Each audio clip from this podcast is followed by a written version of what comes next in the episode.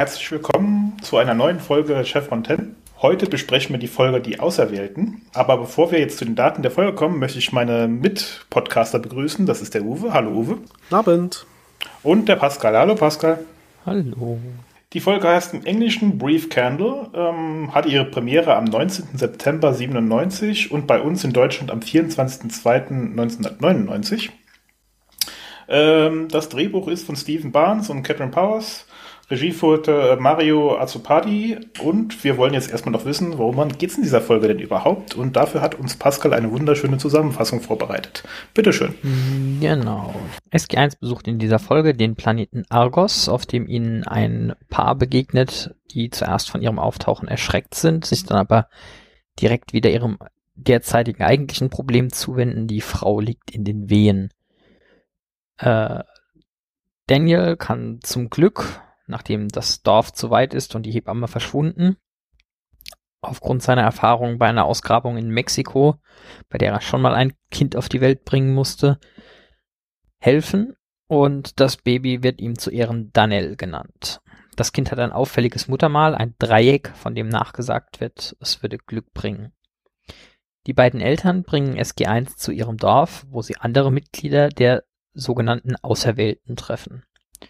Offensichtlich ist SG1 inmitten eines Fests angekommen. Dabei fällt ihnen sehr besonders auf, dass alle Auserwählten sich einer ausgezeichneten Gesundheit und großer Attraktivität zu erfreuen scheinen. Daniel vergleicht den Ort daraufhin mit dem Paradies, woraufhin O'Neill, der noch seine Zweifel hat, meint, klar, hier, nimm einen Apfel, was kann schon passieren?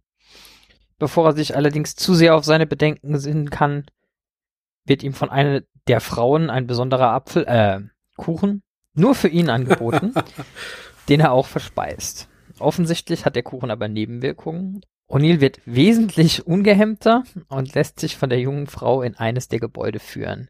Die Argosier erklären dem Rest von SG1, Pelops, ihr Gott, schenke jedem Menschen hundert glückliche Tage und es wäre eine Sünde, nicht jeden einzelnen davon zu feiern. O'Neill findet sich in einer leidenschaftlichen Umarmung mit seiner neuen Begleiterin wieder, als sie plötzlich ohnmächtig wird. Ebenso wie der Rest der Argosia bei SG1. Zeitgleich mit dem Sonnenuntergang. Kaum hat sich das Team darüber besprochen, ergeht es O'Neill ähnlich. Am nächsten Morgen wachen jedoch alle inklusive O'Neill wieder unversehrt auf. Offensichtlich ist das hier der normale Tagesablauf. Feiern bis zum Sonnenuntergang, dann Massenbewusstlosigkeit. Beim Versuch zu untersuchen, wie das passiert ist, fällt ihnen auf, dass die Statue von Pelops im Tempel, in dem sie ankamen, Goa'uld-Inschriften hat. Carter, die Danell eine Rassel schenken möchte, bekommt ein zweijähriges Kind vorgesetzt, das aber anhand des Muttermals eindeutig als Danell identifizierbar ist. Beim Versuch, das Phänomen zu verstehen, lernt Carter, dass die Argosier ihr Alter in Tagen, nicht in Jahren messen. Tiaik und Daniel haben mittlerweile entdeckt, dass die Argosier als Versuchskaninchen für Pelos dienten und die Effekte vermutlich auf ein Virus zurückzuführen sind, mit dem sich O'Neill, der mit Sonnenuntergang genau wie der Rest der Auserwählten wieder bewusstlos wird, wohl infiziert hat. Auf der Erde entdeckt Doc Fraser, dass ein Nanopartikel in den Blutproben von O'Neill ist. Auf Argos ist O'Neill mittlerweile schlagartig gealtert. Da die Nanopartikel versuchen, sich zu verteilen, wird Argos samt dem rasch alternden O'Neill unter Quarantäne gestellt. Dieser verbringt seine wenige verbleibende Zeit, während er immer schneller altert und vergreist, damit die Argosier über ihren Gott aufzuklären woraufhin diese im Tempel seine Statue niederreißen. Danach geht er mit Cynthia, seiner hübschen Begleitung, am Strand spazieren. Abends fällt ihnen auf, dass sie nicht bewusstlos geworden sind. Offensichtlich ist was auch immer den Schlaf auslöst, nur in der Nähe des Dorfs aktiv. Bei der Rückkehr ins Dorf am nächsten Morgen stellen sie fest, dass die Bewohner weiterhin schlafen und finden in der zerstörten Statue ein defektes Stück Technologie. O'Neill ruft zu Hause an, woraufhin Carter und das Team doch wieder zurückkommen und feststellen, dass es sich dabei um einen Transmitter handelt, der die Naniten an- und ausschaltet.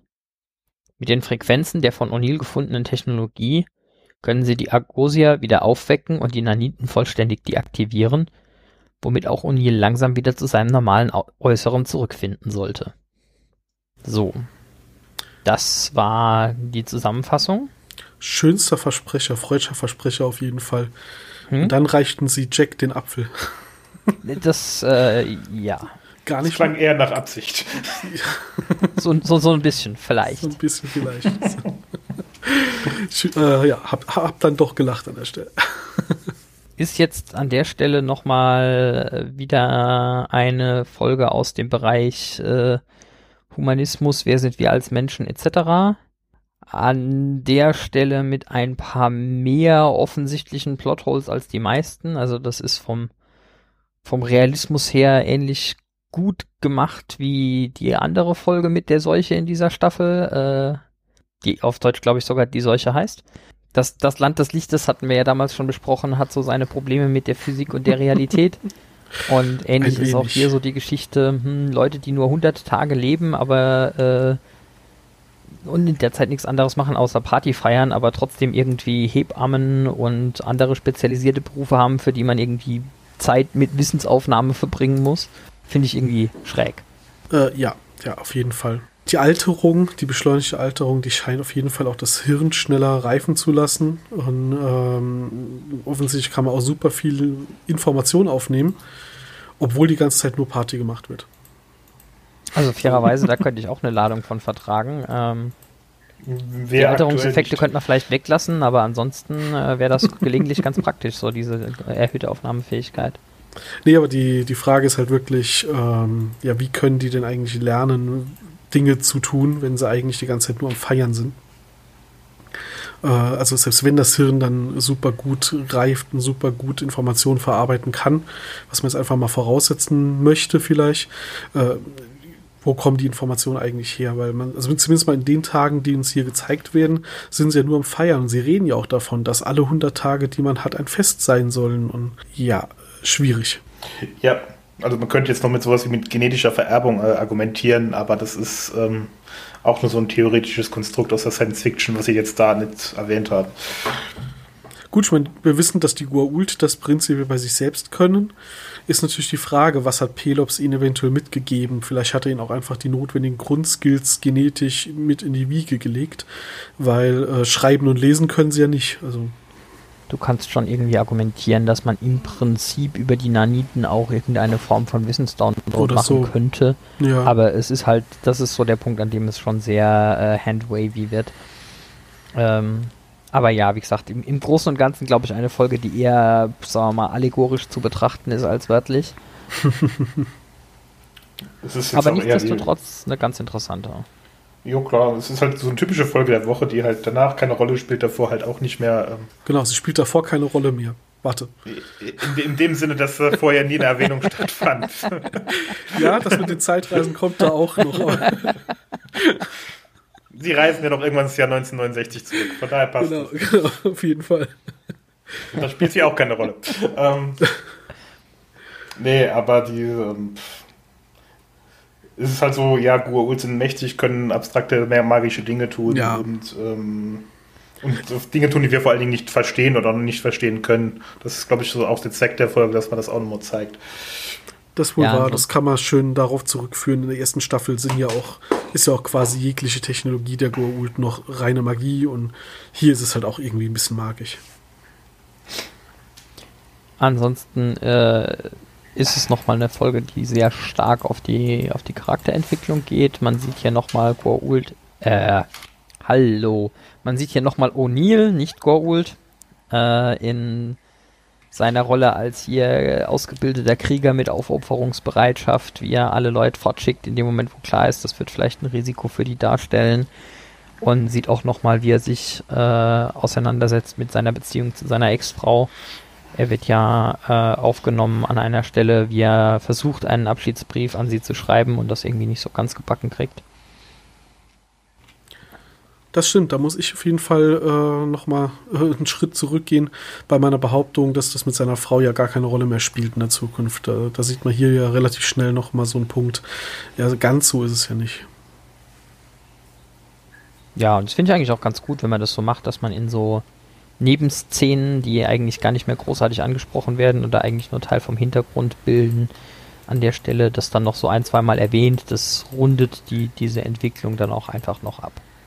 Warum gucken eigentlich in der Szene, als es darum geht, dass äh, da jetzt gerade ein, eine Niederkunft passieren soll, alle zu Sam? Ich meine, sie halt die Frau ist. ja. Ähm, da habe ich mich an der Szene echt gefragt, war das jetzt, weil sie, sie sagt ja sofort, ja, ich habe da auch keine Ahnung, warum sollte ich auch. Ob das jetzt auch wirklich so gemeint war, ob die Autoren genau das im Sinn hatten, da das einfach mal klarzustellen oder ob es eher umgekehrt war, dass da die 90er Jahre anklopfen und äh, natürlich fragen wir erstmal die Frau, ob sie eventuell weiß, wie sowas geht. Das war so auch mein erster Gedanke, dass das einfach so klischeehaftes Rollenbild noch war von damals. Ähm würde von uns jetzt keiner mehr tun, aber damals war das doch eher so die Regel, dass man gesagt hätte, ja, die Frau weiß da eh, wie das geht oder weiß eher als die drei Männer, die anwesend ist oder der gerade der Jafar oder so. Ja, also sie haben den Bogen natürlich dann relativ gut noch gekriegt, dass sie sagt, ja, ich weiß das auch nicht und dann halt Daniel derjenige ist, der sagt, ja, äh, ich habe da zufälligerweise in Anführungszeichen Erfahrung. Ich habe sowas schon mal gemacht oder dabei schon mal geholfen. Hm. Gut, dann also weiß es halt der Nerd. Ja. Ich finde das für die 90er noch relativ elegant gelöst an der Stelle, so wie sie es da gemacht haben. Äh, und das ist ein Joke, den man an der Stelle meines Erachtens durchaus auch machen kann. Und solange das halt klar ist, dass das ein Witz ist und dass das ähm, dann, wie gesagt, in der nächsten Szene halt elegant andersrum aufgelöst wird, finde ich, könntest du den heute auch noch genauso machen. Also klar, da gibt es bestimmt den einen oder anderen, der sich da echauffieren wird, aber das kannst ja mittlerweile keine Witze mehr machen, ohne dass sich irgendjemand echauffiert. Äh, von daher. Ich hatte es auch so wahrgenommen, dass das vielleicht äh, einfach auch ein Stück weit Absicht ist an der Stelle. Und äh, um, um das einfach mal zu zeigen, so wir brechen das Klischee hier, in Wirklichkeit ist Daniel jetzt der, der hier helfen kann. Ja, aber Daniel hat da ja zum Glück schon mal bei einer Geburt geholfen und sich danach mit den Hebammen angefreundet, blöderweise so rum. Vielleicht hätte er andersrum äh, bei seinem ersten Versuch schon, schon mehr Hilfe gehabt oder mehr gewusst. Äh, aber interessanterweise, er hat ja doch eine, eine gewisse Zeit auf Abydos gelebt. Äh, er hat nicht davon erzählt, dass das ein Abydos war, sondern es war bei einer Ausgrabung auf der Erde, wo er so ein Erlebnis hatte. Auf Abydos äh, kam er wohl nicht mehr in den Genuss, da bei einer Geburt helfen zu müssen, wollen, können. Also das hätte ich das, jetzt eigentlich erwartet, dass das der das Bogen ist, ist, den sie schlagen. Eigentlich ein bisschen verwunderlich, wenn ich so drüber nachdenke. Ja, andererseits, ob du dann unbedingt den Außenseiter rufst, äh, ich meine, sagen wir mal, auch auf Abydos werden regelmäßig Kinder geboren und da gibt es irgendwie wahrscheinlich Leute, die da Ahnung haben und zuständig sind und ob die sich dann irgendwie von einem Außenseiter unbedingt den Rang ablaufen lassen würden. Auch wieder wahr, das stimmt. Ja. Das der kann nur lesen, das ist nur, sonst kann er ja nichts, das ist ja langweilig. hm. Naja. Habt ihr verstanden, warum in diesem Dorf niemand über 40 ist? So circa, Pi mal Daumen. Weil sie kriegen 100 Tage geschenkt. Ähm, man würde jetzt so im ersten Moment denken, ja gut, dann sind die 100 Tage vielleicht, äh, keine Ahnung, eine Parallele zu 80 Jahren oder sowas und dann müsste es ja auch Alte dort geben. Aber tatsächlich scheint, nachdem die 100 Tage rum zu sein, irgendwas zu passieren. Kann also, also ich glaube nicht, dass das explizit erwähnt wird, aber wenn du schon Naniten hast, die explizit den Alterungsvorgang kontrollieren können, wäre es natürlich sinnvoll, den Zeitraum, in dem die Leute irgendwie so in der Blüte ihrer Jugend stehen, maximal zu verlängern. Weil wenn du in dieser, wie gesagt, sowieso schon etwas unglaubwürdigen Gesellschaft auch noch äh, 20% der Bevölkerung pauschal pflegen müsstest, weil sie alt und gebrechlich sind, dann äh, kämpfst du zu gar nichts mehr, geschweige ja. denn feiern. Mhm. Eben. Du meinst, du meinst, dass die halt einfach relativ schnell geschlechtsreif werden und dann lange auf dem Stadium gehalten werden, sozusagen? Ja, für einen gegebenen Wert von lange, ja. Ja, äh, relativ ja. gesehen. Nur was passiert dann? Das wird, das wird, glaube ich, gar nicht irgendwie auch nur angedeutet. Also. Nö, aber, aber das, also es wird nicht explizit erwähnt, aber die Folge ist so schon sehr ähm, dicht mit erzählerischen Elementen, ohne ja, dass du das auch noch irgendwie werden. erwähnst. Das stimmt, das stimmt. Ich habe noch gelesen, dass die Folge wohl äh, ursprünglich länger war die haben wohl beim Drehen und beim Plan und beim, beim ganzen Machen der Folge ähm, Zitat, das ich gelesen habe, die Zeit vergessen, wie auch immer das zu deuten ist. Und sie mussten am Schluss dann eine Viertelstunde wegschneiden vom eigentlichen Endergebnis, weil ist halt blöd, wenn man sowas im Fernsehen ausstrahlt, Werbepausen abziehen muss und dann nur noch 40 Minuten haben darf. Äh, eigentlich gab es da wohl noch 15 Minuten mehr Material und äh, Richard Dean Anderson. Äh, muss man gesagt haben, also das war bis dato eine der interessantesten Erfahrungen, die er gemacht hat, das zu drehen, auch wegen der Maske und den ganzen äh, ja, Veränderungen an ihm äh, äußerlich. Äh, aber er war wohl sehr enttäuscht davon, dass diese 15 Minuten weggefallen sind, weil in den 15 Minuten Material waren wohl einige Zwischenstufen seiner Alterung und so ein bisschen mehr Story noch mit drin. Äh, und am Schluss war er wohl nicht so glücklich damit, dass effektiv auch relevante Teile weggestrichen werden müssen. Also vielleicht liegt es auch daran, dass wir da so ein bisschen mehr Lückentext hier sehen. Ja, also es ist an einigen Stellen ist es deutlich bemerkbar, dass sie irgendwie Sachen weggeschnitten haben. Gerade ganz am Anfang gibt es irgendwie eine Szene, äh, wo der Dialog irgendwie am, im Ergebnis dann ist, äh, die Agosier sagen zu ihnen, ja, wir sind die Auserwählten und Tiaik antwortet mit, ja, wo wohnen denn die Götter? Und das macht irgendwie überhaupt keinen Sinn. Und wenn, wenn du jetzt sagst, da ist irgendwie Zeug rausgeschnitten worden, sind sie wahrscheinlich von wir sind die Auserwählten zu, ja, von wem auserwählt? Ja, von Pelops, unserem Gott. Und dann macht die Frage, ja, wo wohnen denn die Götter? So müssen wir uns jetzt Sorgen machen, dass hier gleich fünf Jafar-Wachen um die nächste Ecke kommen. Ja. Äh, Sinn, aber in dem Kontext ist es brutal abgehackt und plötzlich. Ja, ja. Ja, ich fand auch den Prozess, dass, dass Jack ihnen erklärt, dass Pelops nicht ihr Wohltäter ist, sondern ihnen das Leben eher stiehlt, als dass es ihnen schenkt. Ähm, es wird zwar noch so ein bisschen über mehrere Zwischenschritte gezeigt, wo er erstmal Kyntia überzeugt, zu überzeugen versucht und auf einmal steht, äh, weiß nicht mehr, wie er heißt, äh, bei ihm. Und, aber dann, dann es plötzlich Schlag auf Schlag, die ganze Meute ist da und ja, dann ist unser, unser angeblicher Gott dann doch der Böse und dann stürzen wir jetzt hier mal die Statue. Und, das ist in der Tat äh, richtig. Passiert extrem hoppla hopp, äh, dass sie ihm da sofort glauben, gefühlt und ja, ihren Gott verraten für ihn. Er sagt irgendwie zu Alekos, ja, äh, Pelops ist übrigens äh, gar nicht hier der, der Wohltäter, sondern er betrachtet Leute wie die Agosia eher als Sklaven. Und Alekos sagt, wie, unser Gott betrachtet uns als Sklaven. Dann will ich natürlich nichts mehr mit der Sache zu tun haben. Tschüss, genau. weg. ich, dann ah, will ich kein Auserwählter ja, sein, klar. lass ihn uns stürzen, ja. Also, ich meine, man kann sich noch so ein bisschen so erklären, die sind halt weniger als 100 Tage alt. Egal wie schnell jetzt Hirnreifung noch simuliert wird und sonst was. Aber man merkt ja über die ganze Geschichte hinweg, die sind sehr kindlich naiv auch. Und sie sind leicht zu beeinflussen. Ich hätte es mir jetzt auch noch so erklären können, dass man sagt, okay, sie kennen halt bisher diese eine Geschichte, die wird ihnen halt erzählt, aber auch erst seit 20 Tagen, weil älter sind sie noch nicht. Und da kommt halt einer seit drei Tagen oder fünf Tagen und sagt, ist alles ganz anders. Das ist für die meisten von denen gefühlt die Hälfte ihres Lebens. Vielleicht, ja, gut, vielleicht kann man fünf so Jahre am Stück die gleiche Story erzählen würde, würdest, würdest du vielleicht auch zuhören. Ja, ja, ja. Deswegen, das meine ich halt. Also wenn dann halt Küntia äh, ist, was haben sie gesagt, irgendwie was Anfang Mitte 20 Jahre äh, ja. Tage alt und wenn er dann mehrere Tage schon da ist, dann war das aus ihrer Sicht ein signifikanter Teil ihres Lebens. Sitzt da ein alter Mann und erzählt ihr, der Gott ist in Wirklichkeit der Böse. Und ähm, ja, also sie sind halt auch irgendwie also vielleicht ist es ein Zirkelschluss, weil sie dadurch auch leicht beeinflussbar wirken. Ähm, aber so, so kann man es sich, glaube ich, noch ganz gut erklären. Auch Kündja wirkt ja die ganze Zeit eigentlich wie so ein neugieriges Kind. Und äh, da ist dann halt auch vielleicht wirklich einfacher, denen was Neues einzuimpfen. Mhm. Die, die Folge geht auch so um die zehn Tage, also mit dem ganzen Prozess. Ah, okay. Und daher ist das schon einiges für die. Ja, ja. Was ich übrigens sehr cool fand, waren die Szenen im Labor auf der Erde. Das ist, glaube ich, das äh, erste Mal, dass wir irgendwas außerhalb eines medizinischen Labors an Forschungseinrichtungen auf der Erde sehen. Ähm, ziemlich sicher das zweite Mal überhaupt nach äh, der Feind in seinem Körper. Und ich fand als Jugendlicher, als, das, als ich das das erste Mal gesehen habe, insbesondere diese Isolationsbox mit den Gummihandschuhen, die sie für die Naniten haben, extrem cool.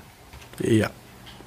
Äh, die sieht schon sehr beeindruckend aus und ist, das weiß ich dann jetzt, 15 Jahre später, 20 Jahre später, ähm, ist auch so, zumindest zu dem Zeitpunkt, im Einsatz gewesen für Zeug, bei dem man nicht wusste, ob es einen möglicherweise äh, ansteckt oder nicht die Szene, wo diese Naniten sich durch die Gummihandschuhe äh, fressen, ist ja dann auch wirklich so ein Schockmoment, auch für den Zuschauer, dass man erschrickt und, und Panik und ja, aber das, du hast recht, das ganze Setting ist ganz cool. Du hast mir gerade gesagt, die, ähm, das Labor ist halt ein anderes als das medizinische Labor. wir sind uns doch wahrscheinlich einig, dass sie mit Sicherheit genau ein Set für Labor haben, oder? Das ist ziemlich sicher äh, allgemein, dass das Set mit äh, Beobachtungs äh, ähm, Rang, wo, Ja. die, wo die Leute hinter Glasscheiben oben dazusitzen können, ist immer das gleiche. Ja, ja. Aber es ist halt Anderes das erste Mal, Equipment dass wir nicht medizinisches Equipment da drin sehen und überhaupt irgendwie, sagen wir mal, diese, diese Hintergrundeffekt von wegen, ja, die Jungs, die Jungs im Labor haben herausgefunden, dass Hm. äh, nicht kriegen, sondern halt gezeigt kriegen, wie das Weil- dann läuft mit der Weil du, weil du gerade gesagt hast, halt, von wegen, das ist jetzt mal ein anderes, war mein erster Gedanke, ist das ein anderes? Und dann ist mir aufgefallen, so, ja, wahrscheinlich soll es ein anderes sein, aber das Set wird das gleiche sein. So. Haben sie das Biobett rausgeschoben und dafür diesen Untersuchungstisch rein und so. Aber Genau. ja, ja. Ich meine, warum auch das gleiche Set im gleichen Design mehrfach bauen, äh, ergibt ja aus, aus filmtechnischer Sicht keinen Sinn, dass man da äh, die Ressourcen verschwendet. Insbesondere würde ich davon ausgehen, wenn du schon eine unterirdische Militärbasis baust und da irgendwie Labors und Untersuchungsräume rein müssen, lässt du dir nicht für jeden Untersuchungsraum was Neues einfallen, sondern die werden auch alle nach Schema F abgewickelt werden. Gut, die werden auch, also das, das passt ja auch, das, das nimmt ja keinen Realismus weg. Äh, ich meine, in anderen Serien ist es so, dass du eindeutig unterschiedliche Räume sehen oder gezeigt bekommst, die dann immer gleich aussehen. Aber dass die Untersuchungsräume hier einfach alle gleich aussehen, das, das nehme ich ja ab, dass die da identisch gebaut Ja. sind. Das ist ein langer Gang mit zehn Laboren oder so. Oder von mir ist auch auf mehreren Ebenen mehreren Labore, aber dass die identisch sind, äh, würde ich nicht bezweifeln. Also das, das passt dann ja irgendwie auch in, in, in was man in der echten Welt erwarten würde. Wird auch später mal der Isolationsraum, Ja. wenn ich gerade so mal danach denke. Ja, der, also der Raum an sich kommt sehr, sehr häufig vor, halt in jeder Situation, wo du irgendwie aus äh, Plausibilitätsgründen äh, nicht die Leute direkt gegenüberstellen kannst, aber trotzdem Gespräche miteinander führen willst. Also ich glaube auch äh, ganz, ganz, ganz, ganz viel später, wenn sie irgendwie Daniel und Valar mentra- mental nach woanders transferieren, äh, haben sie auch Ja, dieses auch. Set, wo dann Leute von oben drauf gucken und noch Das an diversen anderen Stellen. Passiert, passiert viel in dem Set, ja. ja. Ja, das sehen wir dann in acht Staffeln, also in, in 14 Jahren oder so. Bis dahin hat man es nur vergessen. Ja, bis dahin Aber können ja. wir auch wieder ohne Masken vor die Tür. Yay. Yay. Oder wieder mit, je nachdem. Zeitlicher Real-Life-Bezug.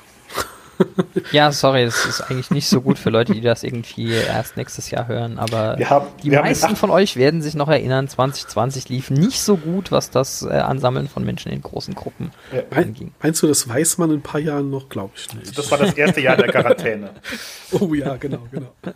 Wir haben heute den 28.12. so als Ja, wir, Stichpunkt. wir, wir, wir schauen mal, wie gut dieser Podcast altert. Aber zurück ei, ei. zum Thema. Ja, ja, ja, ja. äh, wie Christian vorhin schon gesagt hat, es gibt tatsächlich nicht so viel an der Folge auseinander zu pflücken, weil sie halt sehr brutal für sich allein steht. Also nichts, was hier drin passiert, hat je wieder irgendeine Konsequenz für irgendwas anderes. Ja, ja, nee, eine, eine gibt es sogar, aber das ist nur eine Z-Konsequenz, äh, neben dem nur Labor. Diese Statue, die da steht, wird nachher nochmal in den Hatak von Kro äh, Kronos recycelt. Nein, Also die sehen wir sogar noch einmal. Geil. Okay. ähm, Ob man das jetzt als Konsequenz bezeichnen soll, sei jetzt mal dahingestellt. ja, Recycling halt. Äh, was halt eine eine weitere Konsequenz für die Geschichte hat, ist, wir sehen und hören hier zum ersten Mal was von äh, Nanozyten, Naniten, Nanobots. Also die Bezeichnung variiert, glaube ich, über die Serie. Keine Ahnung, ob es das auch im Englischen tut oder ob das nur Übersetzungsvarianten waren. Ähm, die werden ja später in diversester Form noch extrem wichtig für die Story. Und äh, die sind wir jetzt hier zum ersten Mal. Ja, da möchte ich aber eine Anpassung von Godwins Gesetz vornehmen und sagen, äh, in jeder Science-Fiction-Serie geht die Wahrscheinlichkeit der Erwähnung von Naniten mit zunehmender Länge der Serie gegen 1. Ja, Also, wahrscheinlich, ja. ja. Das ist halt so äh, Sci- Sci-Fi Tech 101. Ne? Hm, das stimmt. Ähm, was äh, zumindest laut Wiki auch so ist, es wäre mir jetzt nicht aufgefallen, aber ich nehme das mal als Wort. Äh, in der Folge wird zum ersten Mal der Todesgleiter erwähnt. Oh, echt? Namentlich. Namentlich, Also, ja. also wir, wir Das haben die ganze Zeit schon den so, so gesagt, aber Also ich habe das im Transkript gesehen, in der Tat. Äh, die Beschreibung ist die, dass Daniel irgendwie von den Mythen über Pelops spricht, der in seiner fliegenden Kutsche Blitze vom Himmel schmeißt und Carter sagt irgendwie, oh, eine sehr poetische Beschreibung eines Todeskleiders, das ist richtig. Spannend. Aber dass das das erste Mal ist, dass sie Todeskleider sagen, ist mir tatsächlich neu. Ich hätte geschworen, dass das schon mal vorher erwähnt wurde. Aber ja, hätte ich jetzt auch gedacht. Aber ja, Müsste ich jetzt glauben wir mal dem Wiki. Ich, deswegen habe ich es genauso gesagt, weil ich mhm. hätte jetzt auch darauf gewettet, dass es anders ist. Aber wenn es da steht, ja, kann gut sein, dass stimmen. die vorher nicht so benannt wurden. Das ist, kann ich mir schon vorstellen. Und ich war natürlich auch noch etwas voreilig. Es gibt noch ein anderes Dings, was zumindest als äh, möglicher, mögliches Foreshadowing, ähm, möglicher Hinweis auf eine spätere Folge dient. Äh, hier lacht sich O'Neill noch komplett schlapp über die Idee eines, eines guten Goa'uld. Mhm. Und wir wissen ja alle, dass das später ähm, noch passieren wird. Ähm, in der einen oder anderen Form. Eventuell. Äh, Und ich habe mich ja gewundert, auch wenn er da so ein bisschen unter Drogen steht, äh, wie, wie kommt er drauf? Also warum ist er sich da so sicher? Weil sie haben jetzt bisher noch nicht so viele Goa'uld getroffen. Und äh, ja, sie sind halt die Götter und die Versklaven, aber dass, dass dann quasi alle Goa'uld deswegen böse sind, das wird später eigentlich erst wieder so, äh, erst wirklich so richtig erklärt. Das ist hier erstmal eine Annahme. Aber gut, er war auch zugedröhnt und hat sich wahrscheinlich kaputt gelacht, sich vorzustellen, dass Apophis auch mal nett sein könnte oder so. Wir sind ja, glaube ich, noch so an dem Punkt prinzipiell in Universe zumindest, wo man davon ausgeht, dass ausgewachsene Goa'uld tatsächlich eine relativ seltene Erscheinung sind. Also ich glaube, das ist jetzt der dritte Goa'uld, der namentlich benannt wird. Apophis, mhm. Pelops und ich meine, es wäre noch ein anderer gewesen, aber ich könnte mich irren. Ra halt. Achso, ja, Ra, danke. Ähm, aber der den, der den Skara besetzt, kennen wir namentlich, glaube ich, noch nicht. Das uh. ist richtig, ja. Der äh, Chlorel kommt erst am Ende dieser Staffel namentlich mhm. vor. Ja. aber das stimmt, du hast recht. Daher ist wenige. wirklich ausnahmslos alle, die ihnen bisher begegnet sind, sei es persönlich oder in Erzählungen, waren halt scheiße. Amonet kennen wir doch. Dazu kommt natürlich auch noch das genetische Gedächtnis, was hier noch nicht so ganz ausgefeilt ist, aber bisher ja eher auf der Ebene so, die, die, die teilen alle eine Erinnerung. Äh, ja. Da kann man natürlich davon ausgehen, dass die dann auch alle ähnlichen Charakter haben, sozusagen. Hm. Ja, das, ich würde das schon so hinnehmen. Also bisher hat man halt nur Goa'uld gleich Arschloch kennengelernt. Tiak hat das mehr oder weniger halt auch bestätigt. Äh, bei mhm. jeder guten Gelegenheit kann ich schon verstehen, dass man das darüber sich so ein bisschen lustig macht. Ja, okay. Ist natürlich hartes Klischee, keine Frage, aber mein Gott, ist ein Goa'uld. Ja.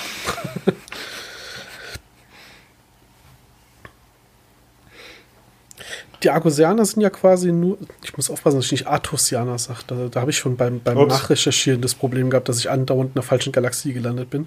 Die Argosianer sind ja die ganze Zeit nur am Party machen. Und wir hatten zwar eben das Thema von wegen, was wissen sie vielleicht, was können sie, aber zumindest mal in den Tagen hier wird nicht gezeigt, dass da einer einem Handwerk nachgeht oder irgendwas in dieser Art. Oder Essen anbaut, das wäre, glaube ich, genau, noch so darauf wollte ich hinaus. Es gibt Essen und es gibt Getränke, man sieht aber niemanden, der sowas herstellt. Ähm, bedeutet doch, dass irgendwo in, hinter einer Ecke ein Replikator steht. Hätte ich jetzt auch gesagt. Schade, dass sie auf die Idee nicht gekommen sind, den zu suchen. das, hätte, das hätte viele Probleme gelöst. Wo wir wieder bei Universenwechseln sind, ne? Ja, ja, ja, ja, ja. Also Replikator natürlich Star Trek Replikator, nicht die kleinen Käfer. Äh, aber ja, also irgendein Apparat muss denen, muss denen ja quasi unbegrenzt Nahrung zur Verfügung stellen, weil dass da einer was, wie du sagst, anbaut oder geschweige denn das irgendwie verarbeitet und zubereitet, das sehen wir nicht. Die sind nur am Feiern. Mhm. Ja, wie gesagt, das ist, ich, ich habe es ja schon am Anfang Kartons, erwähnt, ja. dieses Konzept, komplette Konzept von 100 Tage Leben und die alle durchfeiern, äh, hält nicht viel länger als eine Dreiviertelstunde äh, ähm, das Suspension of Disbelief äh, aufrecht. Herrgott, nochmal, heute habe ich es mit meiner deutschen Wortfindungsstörung. es ist auf jeden Fall sehr, sehr schwierig, dass einem nicht, wenn man anfängt, kritisch drüber nachzudenken, sofort auffällt, dass da irgendwas kaputt ist. Ja, ja. Ein Punkt dazu ist auch noch, die Argosianer kennen ja keine Schrift, also selbst die Begriffe Schreiben und Lesen waren ihnen ja komplett fremd. Ähm, Sprache kann man noch so weiter vermitteln, aber hier geht's ja neben dem, wir feiern ja auch noch um diese Legendenbildung. Was, äh, wer hat ihnen das Leben geschenkt, wer ist ihr Gott und so weiter und so fort. Und da sind wir auch nochmal bei dem Thema, ähm, dass eventuell die Hirne entweder von den Naniten mit Informationen versorgt werden oder zumindest mal Informationen besser und schneller verarbeitet werden.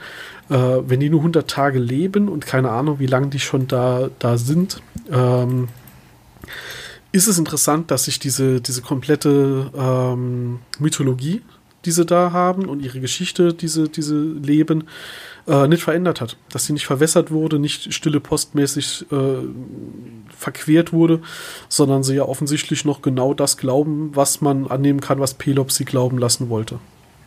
Ja, dass insbesondere in der ganzen Zeit noch nicht einer auf die Idee gekommen ist, mal mehr als äh, drei Kilometer vom Dorf wegzulaufen, egal ob das jetzt das oberste Gebot ist oder nicht. Äh, ja. Ist schon etwas verwunderlich. Pelops hat es verboten. Na gut.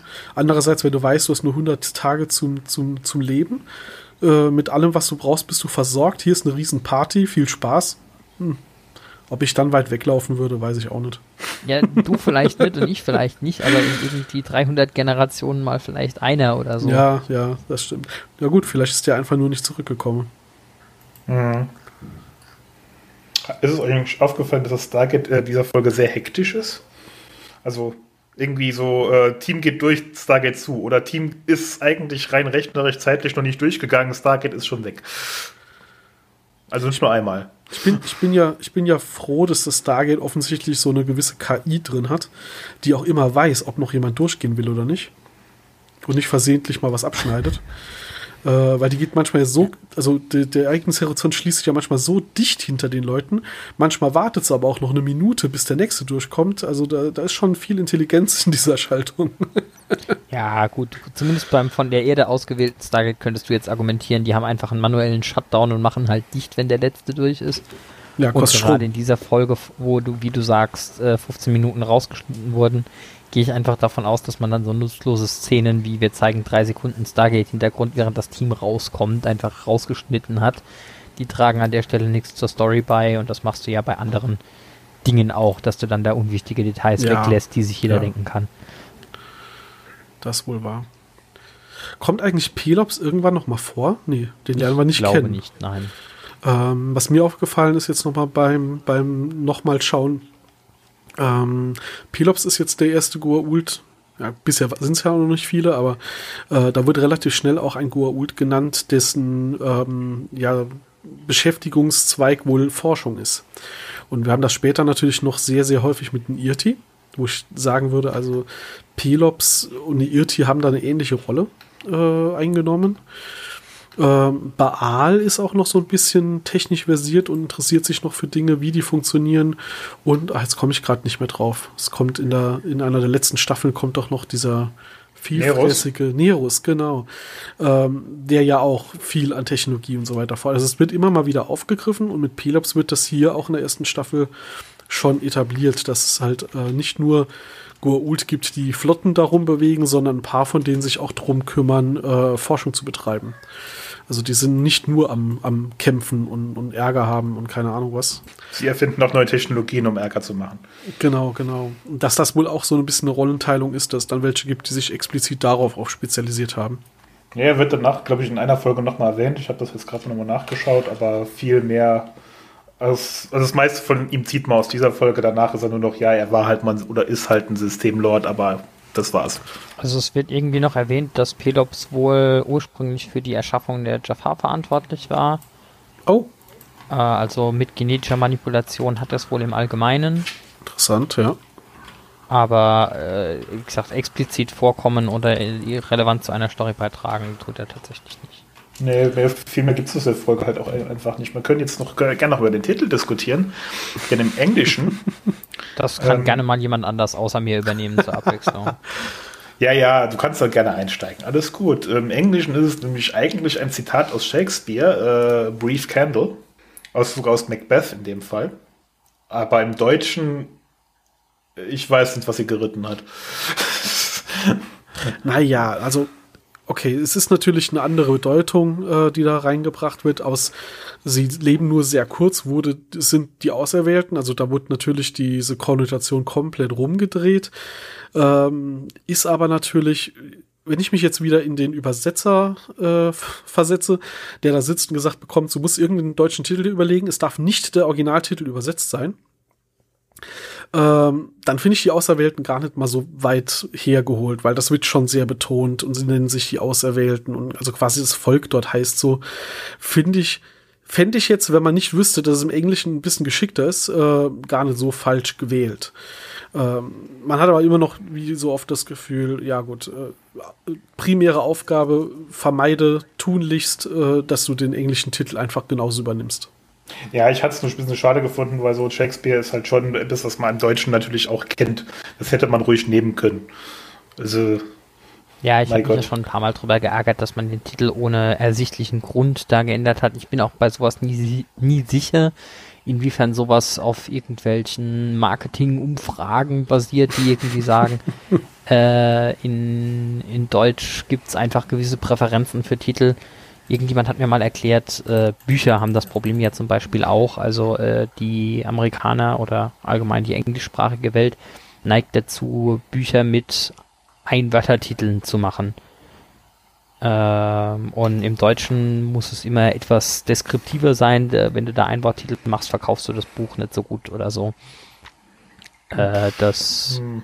Standardbeispiel ist an der Stelle der Da Vinci Code. Und jetzt habe ich das umgekehrte Problem wie die ganze Zeit. Jetzt fällt mir der englische Titel natürlich nicht mehr ein. Sakrileg? Oder äh, der. Ja, jetzt streichen wir einfach alles nochmal, was ich gerade eben gesagt habe. Alternativ kann man gerne fast jeden Disney-Film nehmen. Äh, hier zum Beispiel die Eiskönigin, Fröhlich und Frau Vorn, äh, Englisch, Frozen. Ja, also, also hm. gerade nur der Da Vinci Code ist ja eigentlich genau umgekehrt. Ja, ja, also im Englischen länger, im Deutschen kurz, my, genau. My, my bad, ja, ja. Ich wollte, deshalb habe ich gesagt, wir streichen alles, was ich gesagt habe. Ich bin, ich bin verkehrt. Aber es, es gibt tatsächlich mehrere, mehrere Beispiele. Mir fällt jetzt nur wie immer, wenn man sowas braucht, natürlich gerade keins ein, äh, wo es für gerade für bekannte Bücher im Englischen irgendwie einen Einworttitel gibt und man im, im Deutschen irgendwie die halbe Story in den Titel packen muss. Ja, ich meine, das sind wir ja im Deutschen auch bei Filmen und sowas. Ähm, also wenn ich, wenn ich nur dran denke, wie viele Filme, in denen Louis de Funès äh, die Hauptrolle hat, äh, irgendwie der Name des Schauspielers im Filmtitel vorkommt, obwohl die Figur gar nicht so heißt. Äh, ja, irgendwie ein bisschen strange, wie das Ganze läuft, wenn so deutsche Titel gewürfelt werden. Aber ja, nichts Neues, leider. Ja, also äh, ich habe noch, noch eine schöne Szene gehabt. Und zwar, äh, als sie da an der, an der Statue sich ähm, die Inschriften angucken und Daniel dann drüber redet, was das sein könnte, haut ja Tiak auf einmal raus, ja, das ist ein alter Gold-Dialekt. Ich kann das lesen. Und Daniel fragt ihn, warum sagst du mir das denn nicht? Und Tiak, du hast nicht gefragt. Äh, die, in der ersten Staffel haben wir noch sehr, sehr viele solcher Momente, wo, das, wo so ein bisschen Slapstick-Humor eigentlich äh, darauf basiert, dass Tiak social awkward oder keine Ahnung, zurückhaltend, ruhig und sagt nicht, was er denkt und keine Ahnung wie. Also da habe ich mir dann auch gedacht, so, die kommen daher, da ist irgendwas mit dem Gott Pelops, da steht was auf Goa'uld und er kriegt mit, dass Daniel da keine Ahnung hat, was das heißt. Und äh, Dirk denkt sich, naja, interessiert wohl nicht. ähm, gut, vielleicht ist auch Goa'uld-Inschrift für ihn aus seinem Leben so alltäglich, dass er da gar nicht groß drüber nachgedacht hat. Aber fand ich, fand ich so eine sehr witzige Szene. Ähm, äh, ähnlich wie wir hatten es ja heute schon mit, den, mit dem äh, äh, Land des Lichts. Ähm, so ähnlicher Charakterzug wie dort, wo er dann halt sagt, so ja, ich brauche dein Blut. Und äh, man an, an Terminator denken muss, so gib mir deine Kleidung. Man weiß es nicht. Ansonsten ja, also die Schauspieler sind alle keine unbeschriebenen Blätter aber halt auch keiner davon davor oder danach irgendwie eine Hauptrolle oder irgendwas, wo man auffällig sagt, ah, daher kenne ich den. Ähm, ich habe mal nachgeguckt, du glaube ich auch, Christian, so sehr, sehr viele Nebenrollen, also lange Liste mhm. auf IMDb, aber halt jetzt nichts Erwähnenswertes. Richtig, hauptsächlich Akte X. Genau, genau. Der Running Gag bei Stargate. Äh, er hat schon mal bei Akte X mitgespielt. Oder sie. Da kommen aber noch wesentlich wichtigere Leute irgendwann. Also ja, ja. Das ja. ist auch erst so der Anfang von allem. Nö, wie gesagt, das wäre es von mir eigentlich soweit zu der Folge. Ist jetzt eher ein kurzes Ding, aber zu manchen Dingern gibt es halt einfach nicht so viel zu erzählen. Nee, nee. hatten sie am Anfang schon eröffnet mit viel Character Building, aber wenig, was jetzt weiter relevant wäre. Ähm, mich würde die, die Original, der, der berühmte Director's Cut hier sehr interessieren, aber ich befürchte, dass, äh, wenn es den irgendwo noch gibt, dann irgendwo in einem Archiv, äh, falls überhaupt noch eine Aufnahme äh, oder ein Schnitt mit, den, mit dem Gesamtmaterial existiert. Hm, vielleicht mit ein bisschen Glück. Es wurde ja eine neue Blu-ray-Box angekündigt. Ähm, mit sehr viel mehr Bundesmaterial. Mit ein bisschen Glück, vielleicht ist da dabei. Ja, schauen wir mal. Dann können wir im Zweifel nochmal eine kurze Sonderfolge dazu machen. Gerne. Gut, ja, ansonsten würde ich sagen, sind wir durch heute mit der Folge. O'Neill wird zum Glück wieder jung und kann SG1 weiter anführen und wird nicht zum Berater. Noch nicht. Da, da landen wir am Schluss der äh, Folge, wie, wie du gesagt hast. Ähm, äh, Problem der Woche und danach äh, spielt es keine Rolle mehr. Ist ja auch so ein Sitcom-Schema. Am Schluss der Folge ist alles nochmal, wie es am Anfang war. Wir reisen zurück zur Erde und äh, widmen uns nächste Woche dann dem nächsten Problem. Dafür wird es nächste Woche auch sehr, sehr wichtig. Oder übernächste ja. Woche, je nachdem, wer was sehen möchte, wann unsere nächste Folge kommt. Ach so, ähm, da, darüber könnte man noch ein Wort verlieren. Ne? Also äh, ihr werdet es gemerkt haben, liebe Zuhörer, äh, dass wir jetzt den, den Takt etwas verkürzt haben. Wir hatten ja eine Woche ausgesetzt und äh, wollten da die Pause dann nicht strecken, sondern sind jetzt heute zurück im Rhythmus. Ähm, der Plan ist, dass wir in den nächsten Wochen versuchen, die Taktzahl auch ein bisschen zu erhöhen. Ob das immer so klappt, ist natürlich die Frage. Ähm, wir hatten ja jetzt schon Bezug, den Bezug zu diesem Jahr. Äh, Lockdown bedeutet ja halt auch nicht nur, man sitzt zu Hause und hat nichts zu tun. Ähm, ist manchmal schwierig, aber wenn wir es hinbekommen, kriegt er die nächsten paar Wochen etwas häufiger was auf die Ohren von uns. Und deswegen hoffe ich doch, dass wir nächste Woche dann äh, nochmal für euch im Podcatcher landen. Mit der tollen Folge Thors Hammer. Die da haben wir dann auch wahrscheinlich. Wichtig genau, ein bisschen mehr zu erzählen. Ja. Im Gegensatz zu der hier, wo wir jetzt doch äh, ausführlich betont haben, dass die völlig irrelevant für den Rest der Serie ist, äh, haben wir nächste Woche auf jeden Fall das genaue Gegenteil. Hm, so ziemlich die Grundlage für den Rest. großen Teil der Serie. genau, genau. Da freue ich mich auf jeden Fall schon drauf. Äh, nächstes Mal bin ich mit der Zusammenfassung dran, habe ich gesehen. Äh, ja, also eine sehr, sehr, sehr interessante, schöne Folge, die sehr viele Basics legt und Fragen noch trotzdem noch offen lässt. Erstmal noch für eine, für eine längere Zeit. Sehr, sehr spannend. Bis dahin würde ich sagen, ähm, wir freuen uns weiterhin über Kommentare. Ihr dürft uns gern bewerten äh, auf den einschlägigen Plattformen. Wir freuen uns über jeden, der direkt unseren RSS-Feed abonniert. Wir sind aber natürlich auch bei Google und Apple Podcasts und bei Spotify vertreten. Da kann man uns nicht nur hören, sondern auch bewerten, Kommentare hinterlassen. Gebt uns unser, äh, euer Feedback. Vielleicht fandet ihr diese Folge ja doch ganz anders als wir und äh, wollt uns da unbedingt noch widersprechen oder zustimmen oder wie auch immer, ist alles gern gesehen. Twitter, Facebook, Homepage und die üblichen Kanäle. Bis dorthin, viel Spaß beim Stargate schauen. Ich verabschiede mich. Bis dann, ciao. Tschüss. Ciao.